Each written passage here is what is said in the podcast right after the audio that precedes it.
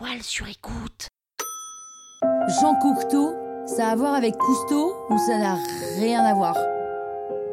Vous écoutez Krusty Celebrity, le podcast qui parle de. bah, enfin, de célébrité quoi.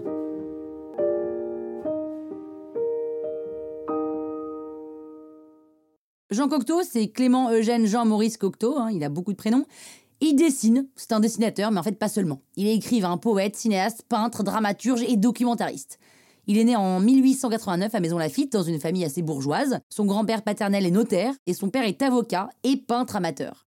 Le premier drame de la vie de Jean, c'est le suicide de son père en 1898.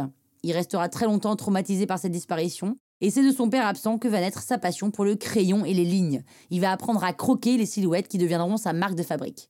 Et oui, Cocteau devient un styliste du trait. Son geste est net, précis. Il développe la pratique de la boucle, c'est-à-dire un fil que le dessinateur tire sans lâcher le papier. Jean Cocteau est aussi influencé par Marcel Proust, Jules Verne et Victor Hugo. Il étudie à Paris, au lycée Condorcet, mais il se fait virer tous les quatre matins pour indiscipline et il passe son bac deux fois.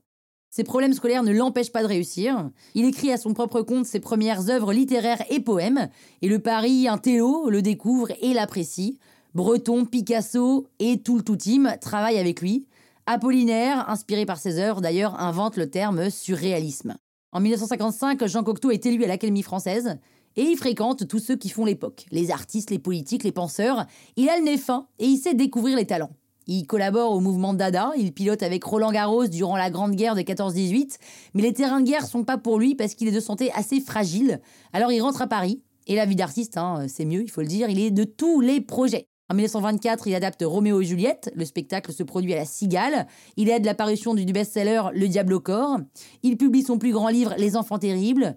Dans le milieu des années 30, Jean Cocteau entame une relation avec l'acteur français Jean Marais, son deuxième grand amour après Radiguet. En 40, il écrit pour Edith Piaf la pièce Le Bel Indifférent, et là, c'est un énorme carton. Il est assez influent, son pouvoir lui permet d'échapper à des sanctions judiciaires suite à des prises illégales de substances vénéneuses. Par ailleurs, Jean Cocteau a une action trouble pendant la Deuxième Guerre mondiale, puisqu'il écrit pour des journaux collabos, mais apparemment personne ne lui en tient rigueur. L'autre très beau succès cinématographique qui devient une référence pour tous les étudiants en cinéma, c'est La Belle et la Bête. Jean Cocteau, il adore Edith Piaf, à tel point qu'il a une crise de pneumonie quand il apprend sa mort à Edith Piaf. Et d'ailleurs, il meurt peu de temps après son ami, hein, le 11 octobre 1963, à Milly-la-Forêt. Il est enterré dans l'Essonne et sur sa tombe, il est inscrit Je reste avec vous. En même temps, il l'a vu juste, hein, puisque Jean Cocteau, il est toujours, il sera toujours avec nous, et surtout dans les lycées, puisqu'on le découvre beaucoup dans les lycées. Croustille, hein? La toile sur écoute. Ever catch yourself eating the same flavorless dinner three days in a row? Dreaming of something better? Well, HelloFresh is your guilt-free dream come true, baby. It's me, Kiki Palmer. Let's wake up those taste buds with hot, juicy pecan-crusted chicken or garlic butter shrimp scampi. Mm.